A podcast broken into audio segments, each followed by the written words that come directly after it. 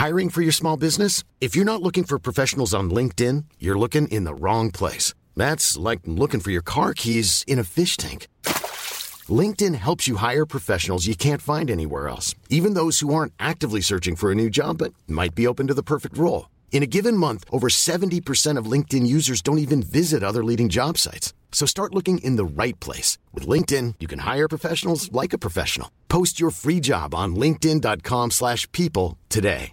Many of us have those stubborn pounds that seem impossible to lose, no matter how good we eat or how hard we work out. My solution is PlushCare. PlushCare is a leading telehealth provider with doctors who are there for you day and night to partner with you in your weight loss journey. They can prescribe FDA-approved weight loss medications like Wegovy and Zepbound for those who qualify. Plus, they accept most insurance plans. To get started, visit plushcare.com slash weight loss. That's plushcare.com slash weight loss.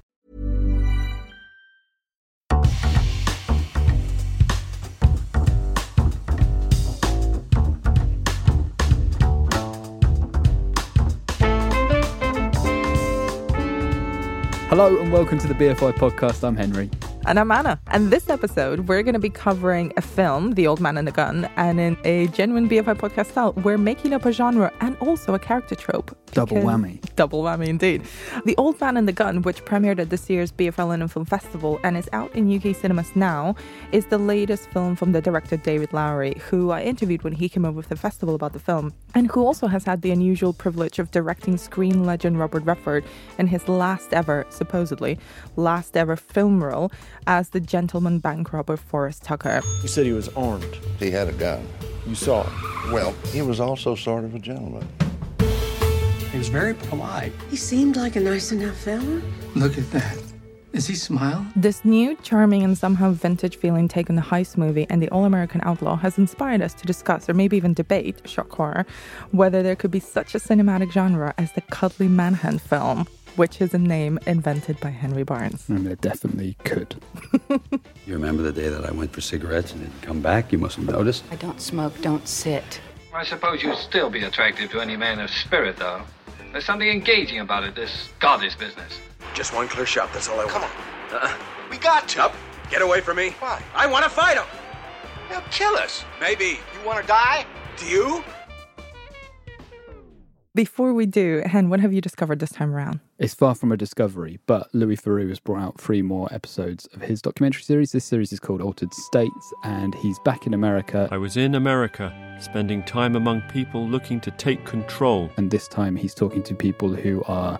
One episode focuses on, on people who are near to the end of their life, and it's about assisted death. Should death ever be a choice? and whether people should be allowed to make that decision about their own lives or not. Another episode is to do with essentially thruples, so three people in a sexual relationship Is one partner always enough? in Portland, obviously. And then the other one, adoptive kids. What is the true cost of adoption? It's pretty obvious pick to say Louis Theroux for a documentarian, but I really feel that he's evolved and matured over the years, and he's really learned how not to be a character in his own documentaries, but at the same time be someone that can be a recognizable face that we trust to ask the right question at the right time. I think his earlier stuff, probably pre Savile episode, he was very much trying to be a comedy figure or you know kind of gangly guy who would be in the middle of the story and never quite remove himself from it. And now you get this real sense that he's seen a lot of the world and knows exactly the right question to ask because of that. So he, you know, again, he's far from somebody new on the scene. He's far from shocking us with what he's doing. But there's a real maturity to these episodes, particularly, and particularly the one about assisted dying, because the subject demands it. That really um, struck home and was quite moving, actually. So the police, when they get there, will find her death kit. I'm just wondering. Is there likely to be an investigation based on, on that? The bottom line is that there's no law against killing yourself. Do you think that he's matured or maybe calmed down, and or has he calmed down his signature style in a way? I think, like all of us, as we get older, we mature and calm down, Anna. I'm slowing down as I talk, because I can feel myself getting older as we record. I mean, we've established that you're an old man and not hashtag blessed. So. Thank you very much. What have you discovered this time around, you Well- young thing? Actually, ironically, and we did not pre-prepare this, I discovered the younger version of Louis oh, Theroux. right, I see. Yeah, just to rub it in. Thanks very much. so another gangly guy with glasses who sort of plays dumb in order to get in difficult situations. This is David Farrier's Dark Tourism is my discovery of the week. And it's a documentary series that's available to watch on Netflix. And effectively the premise of it is, is quite simple and very much in line with Netflix's contribution to the world of true crime, Mm. which is sees David Farrier, who is most notable for co-directing the really excellent documentary Tickled which is all about competitive tickling. And I will not say more because that doc has massive, massive twists and Amazing turns. twists, yeah. Really, really good. Then this sees David kind of travel all around the world and investigate some of the darker sides of tourism. My name is David Farrier, and I've always been drawn to the weirder side of life. So I've decided to investigate dark tourism, a global phenomenon where people choose to vacation in places associated with death and destruction. Going on serial killer tours, going to participate in voodoo rituals, going to places where there's been murders or where there's been nuclear disasters. What is it about going into war zones? Because I don't want to see it in a documentary. You want to see it firsthand. Oh my god, the level of radiation that's higher than around Chernobyl. I'm into death. It's Jeffrey Dahmer. Eh? Women like bad boys. Serial killers are like definition of bad boy. Yes, they are. Pablo Escobar tours. Popeye, you kills people in this compound, right? See. And he not only participates in all of that, in as much as early Theroux did as well, where he put himself in that situation and kind of played himself down a little bit in order to be very unobstructive or inoffensive to the people he was interviewing. It is really interesting to go into some of the darker elements of humanity, especially in how people are making money off of what are considered human tragedies. And now on to the main point of this episode. Is the Cuddly Manhunt film a genre or is the lovable rogue a character trope? and we can't agree with both we cannot. because I'm coming around to both being true. So, uh, what did you say you do? Well, that's a secret. And why is that? Well, because if I told you, you probably wouldn't want to see me again. Who said I was going to see you again? Would you?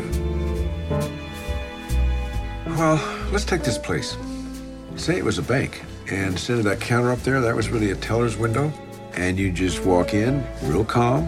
So you walk right up, look her in the eye, and you say, ma'am, this is a robbery. And you show her the gun like this, and you say, I wouldn't want you to get hurt, because I like you. I like you a lot. So don't go breaking my heart now, okay? You're not serious. Here's my argument for Cuddly Manhunt film as a genre. Go on, right? sell it to me as a genre. The Old Man and the Gun is a brilliant film that is totally reliant on you loving the central character, who is at heart a die-hard criminal who is never going to change and who puts himself and other people in danger simply because he wants to seek a thrill in his life and keep himself feeling more vital and alive. And the twist on that is that he's an elderly man doing it, so shock surprise, he shouldn't be doing that as an elderly person. The police person who's chasing after him is played by Casey Affleck, and he's a detective who's working himself to the bone to find this guy. And as he works harder and harder, he realizes that he's actually essentially falling in love with him a little bit and starting to build this romantic bromance with this character simply because they're both extremely good at their job and therefore they can have respect for each other. Hence the cuddly manhunt side of it. I would compare it to films like the Steven Spielberg film Catch Me If You Can, where Leo DiCaprio is playing Frank Abagnale. Goes around the world, pretends to be pilots, doctors, FBI! Come out of the bathroom! Step out of the bathroom! Hands on your head. You know that's the new IBM Selectric. Put your hands on your head. print type in five seconds. Shut up! Pop out the ball. Put your hands on your head! Put your hands! You know he's got over 200 checks here. A Hands of indie on your head! Drafting. He even has little payroll envelopes Put it down. addressed to himself. From Put it down. Drop it! Relax. You're late. All right. My name's Alan Barry Allen, United States Secret Service. Your boy just tried to jump out the window. My partner has him in custody. I don't know what you're talking about. He's being chased by Tom Hanks, but again, there's this kind of feeling like Tom Hanks is a slightly more paternal, authoritarian figure than Casey Affleck is because of the age difference. But there is a kind of grudging respect. Of you could argue that criminal Robert. Redford in this film is the begrudging father figure to Casey Affleck's yeah, character. totally true. But again, that's why they they're kind of cuddly because there's no sense of any real. Danger. Animosity. animosity, but even da- danger or jeopardy in the films either, and it doesn't have to be. And I'm, I'm saying that like it sounds like it's a pejorative, but it's not. It's just there's this feeling that um, it's all slightly unreal because these criminals are doing these dangerous, violent acts, and there's no real world punishment. He broke out of San Quentin in a boat. 16 successful escapes. You know, somebody should have told him to quit while he was ahead. well, you find something you love. So how do the same three guys get away with all that? Well, they haven't gotten away with it. They just haven't been caught yet. Step on it. You think you can catch him? I won't lie. I'd love to slap the cuffs on him myself. So I hope I get the chance. Not everything has to be heat, but at the same time, it feels slightly soft and dreamlike. And is that's Heat a, a cuddly man film? absolutely not. Why is Heat not a can- Heat is cuddly a manhunt steely film? manhunt film. So there's a romance between De Niro and Pacino in Heat, and it is definitely hot. But so you think that's not a cuddly manhunt film because that's more romantic than bromantic? it is sexy. Cuddly manhunt films are loving. So Got it. The relationship between Robert Redford and Casey Affleck in The Old Man and the Gun is essentially sexless and warm and familial. The So we- relationship between Pacino and De Niro in Heat is very sexy and all about cold hard steel. You see me doing thrill seeker liquor store holdups with a born to lose tattoo on my chest? No, I do not. Right. I am never going back. Then don't take down scores. I do what I do best. I take scores. You do what you do best, trying to stop guys like me. All of the films that we're talking about are takes on a particular type of genre. So The Old Man and the Gun is effectively an all-American heist film. Yeah. It's about bank robberies, but what matters are not the robberies themselves because there are quite a few of them. Mm-hmm. It's effectively there's not one single heist that Forrest Tucker is building towards because he does a lot of small ones constantly, and uh, we see it throughout the films. But they're not the point; they're just a means to an end. At the end is pretty much him being happy. That's Yeah. all he really wants. It's not even about the money; it's about the thrill of it. Whether it's you know something like Heat, it's all building up to one particular heist, or Ocean's Eleven, for instance. But the point I was making is that they're all versions on a very particular genre, be it the heist movie or a horror movie or a western or whatnot. So, do you think this is the romantic version of that? And because it's a very male-oriented genre, do you think that is the way of making male audiences connect more to characters when there is, say, for instance, no love interest? Yeah, I think I mean, probably it's like elder male audiences, particularly, I imagine would go for this film because it, it screams all that thing of you know if you're creeping over the hill, there's it's, it's always great to feel that there's another adventure around the corner, right? That you've always got one last bullet in the chamber, so to speak. Five states, 93 robberies in two years. Living is a gamble, baby. Loving's much the same. Wherever. I sat down with him once and I said, Surely there's an easier way to make a living. And he looked at me and he said, I'm not talking about making a living. I'm just talking about living. I ever wonder what I'm doing or where I'm going, I just think of myself as that little kid I was. Now, would he have been proud of me? So is he proud of you? That little boy? Oh, he's getting closer every day. Robert Redford embodies that in everything, right? Like not just in this film, but throughout his career. I, I feel like he's been in his late 60s plus for the last 50 years. Like there's always a, a twinkle in his eye and a crease in his face, but he is the kind of bastion of this incredibly morally righteous, but at the same time ethically wobbly person. Completely lovable and, And uh, you- completely you, lovable. cannot dislike Robert Redford no, on and I- screen. it's just physically impossible. No, I, I don't, and I don't think you can. But all of that plays into this huge nostalgia about him and these films as well. Is that these criminals are essentially what used to be the gentleman robber in the Wild West, right? Like they would politely take your goods from you, politely put a gun to your face, politely scare the bejesus out of you, but then they would go off having been polite, and nobody would come to any real Well, harm. this, the gentleman robber, kind of the all-American criminal, the all-American outlaw, is a very particular character trope of American cinema. that one that Robert Redford and other people like Paul Newman as well have played effortlessly throughout their careers. But it's interesting that you mention that because that is exactly what David Lowery kind of pointed out as well, and that is part of the design of the film. You fall in love with him, even though you acknowledge the fact that he is a, a career criminal and that he is entirely selfish he has done a lot of wrong and a lot of harm to people around him. Particularly, this is embodied in the film through a character that appears that is one of his um, ex-wives Mm. in the film. So you see some of the the trauma and the hurt that he's left behind, but you never really hold it against him. And this is part of the debate that we're going back and forth about. It's like that. I think it's more to do with the character itself, and that being a character trope, and essentially how deeply can identify that particular style of character and performance with particular actors. Like you could not imagine someone like um, Ben Mendelsohn for the, the first person that came to mind, who's an incredibly talented, mostly character actor, playing someone who is so charming and roguish Mm. and still effectively morally dubious or walking a really, really fine ethical line. That someone like, say, Paul Newman or George Clooney in a way, or Cary Grant even, or Robert Redford more than anyone else, play effortlessly. They never let you fall out of love with them when they're on screen. Glad to meet you, kid. You're a real horse's ass. you scared of me, mister. Why don't you just come right out and say so? Son, why should I be scared of you? Because I got a reputation for being a dangerous man. Now, they tell me that I paid my debt to society. Funny, I never got a check. You're not wearing your ring. I sold it. I don't have a husband, or didn't you get the papers? My last day inside. I told you I'd write.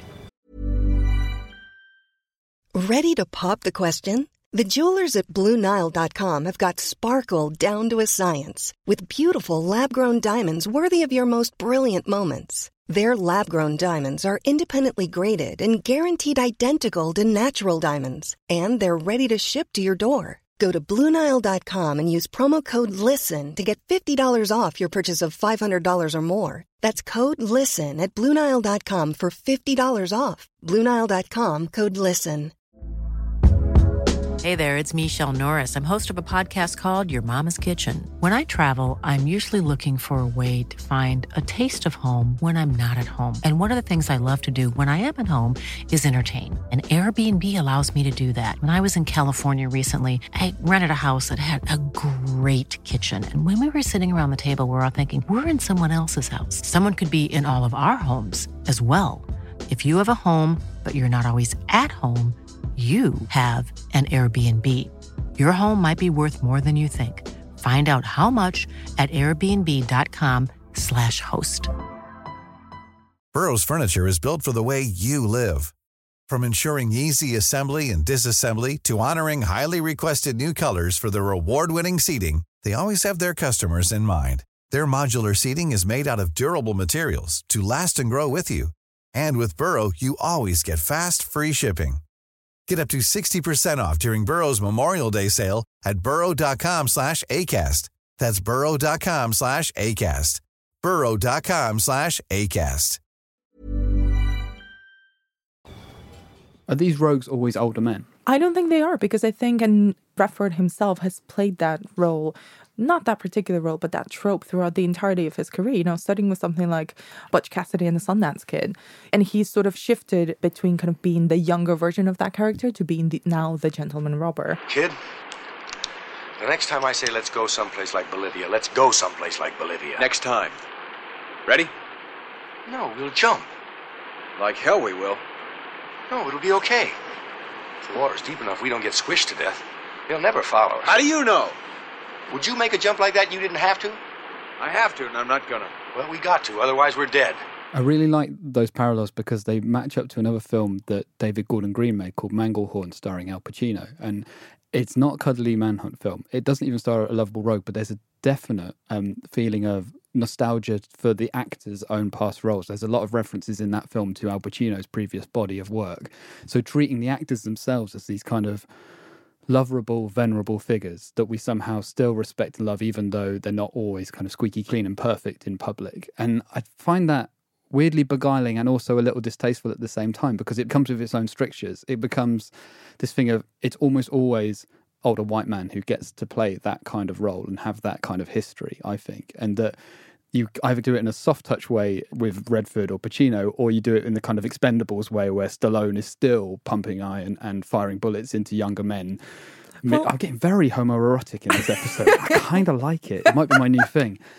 But th- there's a way of them keeping themselves vital through still acting out the parts that they've already played over and over again. I before. think that's a separate thing. And it's Yeah. interesting you bring up Stallone because Creed 2 as well is in cinemas now. And Creed, obviously, well, the whole Rocky franchise is Stallone all over the place. But also in Creed, he reinvents himself or, you know, is reinvented by Ryan Coogler and by Michael B. Jordan and all that. Look at me. I never got a chance to thank Apollo for helping me out after Mickey died. But it's nothing compared to what you've done. You taught me how to fight again, and I'm gonna go home and I'm gonna fight this thing. But if I fight, I want you to fight too. I want you to go across this ring and knock that son of a bitch down. Can you do it? Say it. I'm going to knock that son of a bitch down. I know you are. You know why? Because you're a Creed, and I love you, kid. He presents himself now as a much more lovable Rocky as opposed to the kind of more ambitious or steadfast or really, really single minded boxer that he was in his youth. So 'Cause he- softer. softer. Almost exactly. cuddly. Almost. You could cuddle Stallone. you could never cuddle Pacino. He would punch No. you right in the face, No. Which cut is why. Pacino would never be a lovable rogue. True. Because he would he would stab you. We're forming the genre as we speak. I love Exactly. You mentioned that you think that this is sort of reserved in a way.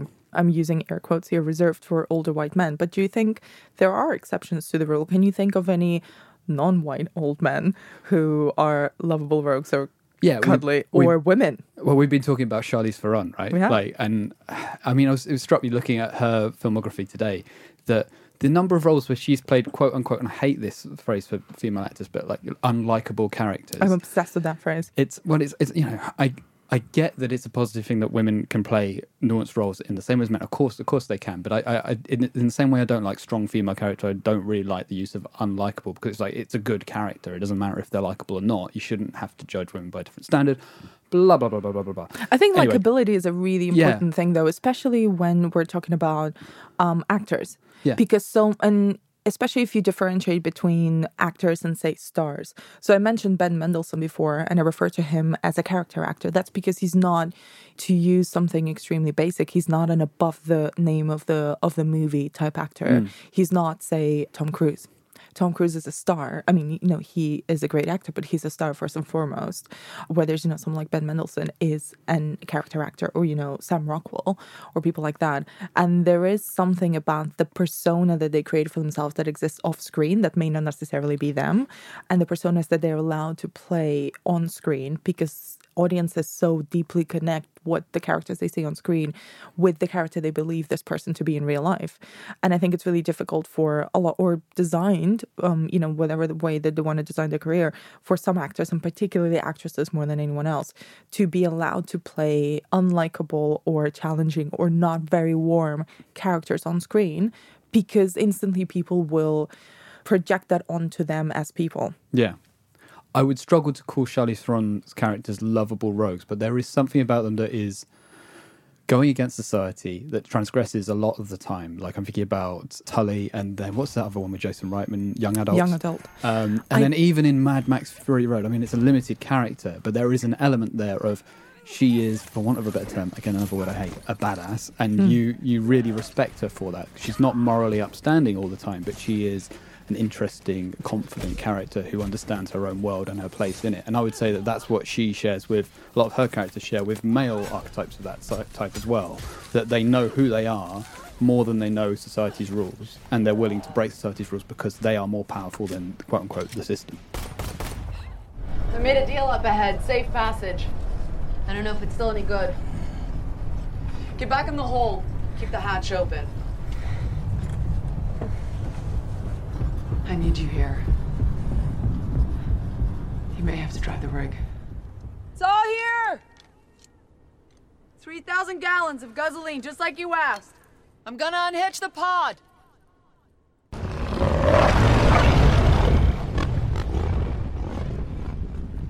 You said a few vehicles in pursuit. Maybe.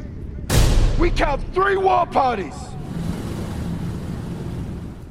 Well, I got unlucky. I think her two roles that I would relate back to this would actually be Mad Max Fury Road that you mentioned, but also Atomic Blonde. Yeah. And in part because they those are both films that play around with genre conventions in general, and they also play around with um, audience expectations and character tropes as well. So we expect Mad Max Fury Road to be all about Mad Max. Spoiler alert: it's not about Mad Yeah. Max; it's about Furiosa. And um, not only does he completely steal the show, but you're right; those characters shine because they understand the systems and themselves and where they sit within the system really well, so they can play around with it, and also they can twist it to suit their needs. Because I think one of the things that is um, pervasive across all of these types of characters is not really that they're cuddly, is that they are extremely selfish, but still very charismatic. Mm. I feel like we're blending the genres. It's great. It's turning into a cuddly manhunt rogue film, which I like and I'd watch. It definitely feels like there's more dramatic interest in someone like Charlize Theron playing those parts, right? And this is this is going back to Oh My Gun, and it sounds like I'm really down on it, and I'm not. I really enjoyed the film, but I find it less interesting to see twinkly, cuddly, sparkly Robert Redford be charming and be naughty at the same time than I do um, Charlize Theron, for example, stomping through the desert and telling Mad Max who's boss, just because culturally, as well as filmically, as well as all the issues that we have to deal with in society, that makes for greater drama with all those foundations in place. I do think that The Old Man and the Gun is a great story and a story based in real life, obviously.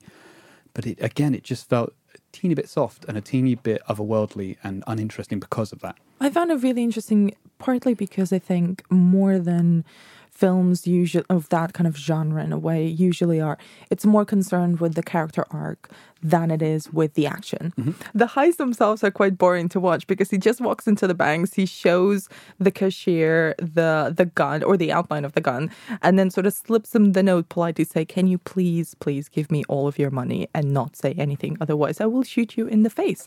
Which is probably the politest way you can perform a bank robbery. There's a lot of um, instances in the film where everybody mentions that yes, he robbed the bank, but also he was very lovely about it. Yeah. But effectively, that happens over and over and over again. But that is not the point of the film. The point of the film is to understand Forrest Tucker as a character and also as a cultural character. So, how does that relate to what particularly American pop culture has always been in love with, which is, you know, someone who plays outside of the system, even while they're telling everyone that they should live within the system. And that's also part of Casey Affleck, uh, John Hunt's character arc as well. He, we meet him when actually he is not that great at his job. He's deeply frustrated. He doesn't know what to do. He's overworked. He's not having a, a great home life either.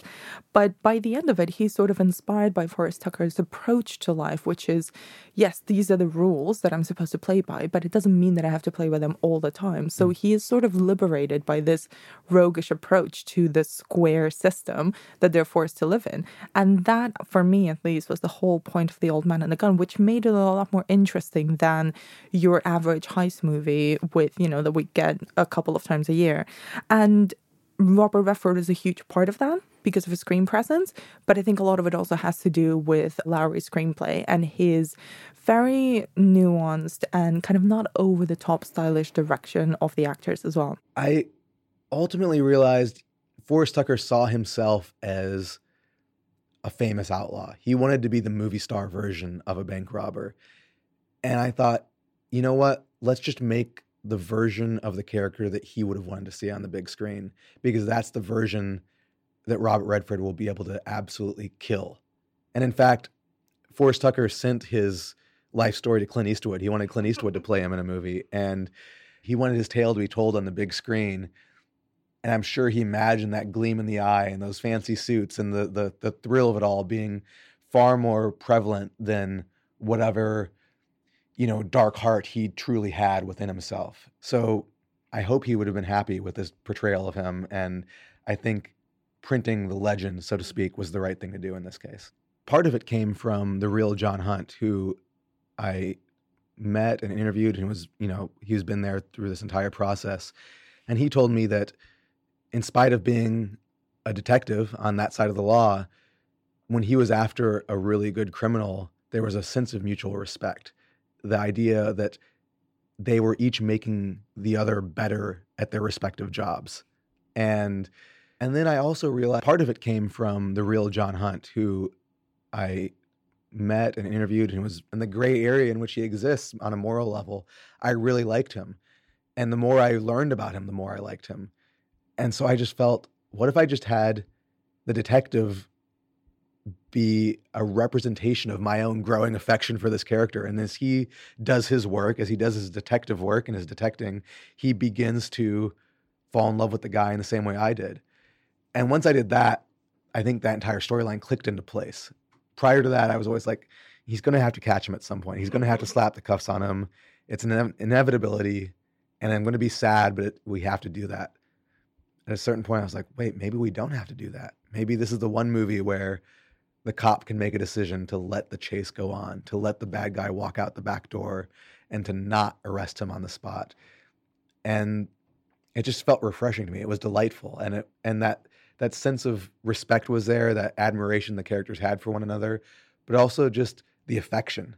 I really liked the fact that they like each other, and that was a beautiful thing to me. If you compare that to something like a film that we talked about a few episodes ago, American Animals, that feels like a modern crime film in a way that this feels like the very. I mean, the story is set in the seventies, right? It is Forrest set in the seventies, and that's why I mentioned it. Kind of, it's very new and charming. Yeah. but it's it feels like a vintage dress. It almost. does. It, It feels, feels like you've warm. warm, like you've seen it before, like a nice old sweater that you put back on after a while. Totally. Whereas the kind of American Animals equivalent is like a kind of garish, slightly itchy shell suit, in that it, it feels like they're seeking adventure in the same way, those characters, right? They're seeking a thrill, but they are doing it, first of all, from a perspective that's completely bumbling in a way that Robert Redford's character isn't, but also in a way that feels very um, openly selfish and very self involved and self interested. And like, we're going to do this because this is adrenaline that we're seeking. And Whereas- because they're seeking fame and meaning. Totally. They are ultimately seeking both of them, both the Forrest Tucker and the American Animals gang are seeking meaning for their lives, but in radically different ways. And part of it could be age, because the guys in American Animals are pretty much, you know, 18, 19 year olds, whereas Forrest Tucker is in his 70s when Mm. we meet him. I'm really struggling as we talk to think about a new genre name for this then because I think we've we've settled upon something that is a mix of one and the other. Nostalgic crime heist Old sweater movies. old sweater movies. I quite I quite like Cuddly Manhunt films, but I think this is a Twitter poll in the making. help us Twitter, help us work out what this genre is called. We're nearly there but we need an extra push.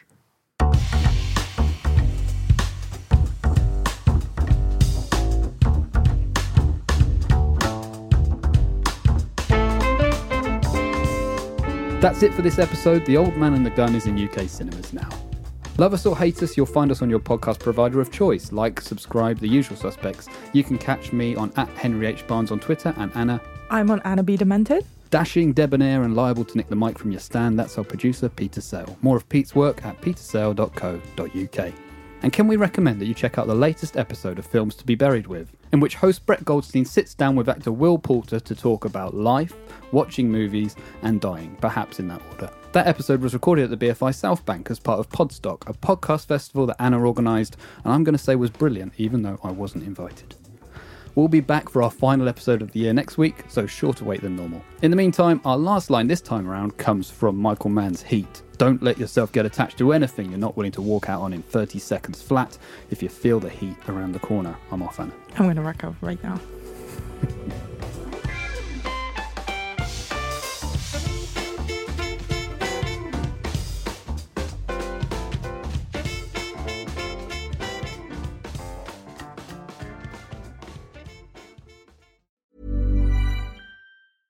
Mom deserves the best, and there's no better place to shop for Mother's Day than Whole Foods Market. They're your destination for unbeatable savings, from premium gifts to show-stopping flowers and irresistible desserts. Start by saving 33% with Prime on all body care and candles. Then get a 15-stem bunch of tulips for just $9.99 each with Prime. Round out Mom's menu with festive rosé, irresistible berry chantilly cake, and more special treats. Come celebrate Mother's Day at Whole Foods Market. Planning for your next trip?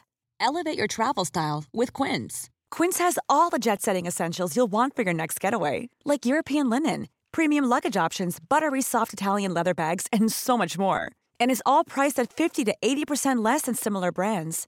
Plus, Quince only works with factories that use safe and ethical manufacturing practices. Pack your bags with high-quality essentials you'll be wearing for vacations to come with Quince. Go to quince.com slash pack for free shipping and 365-day returns.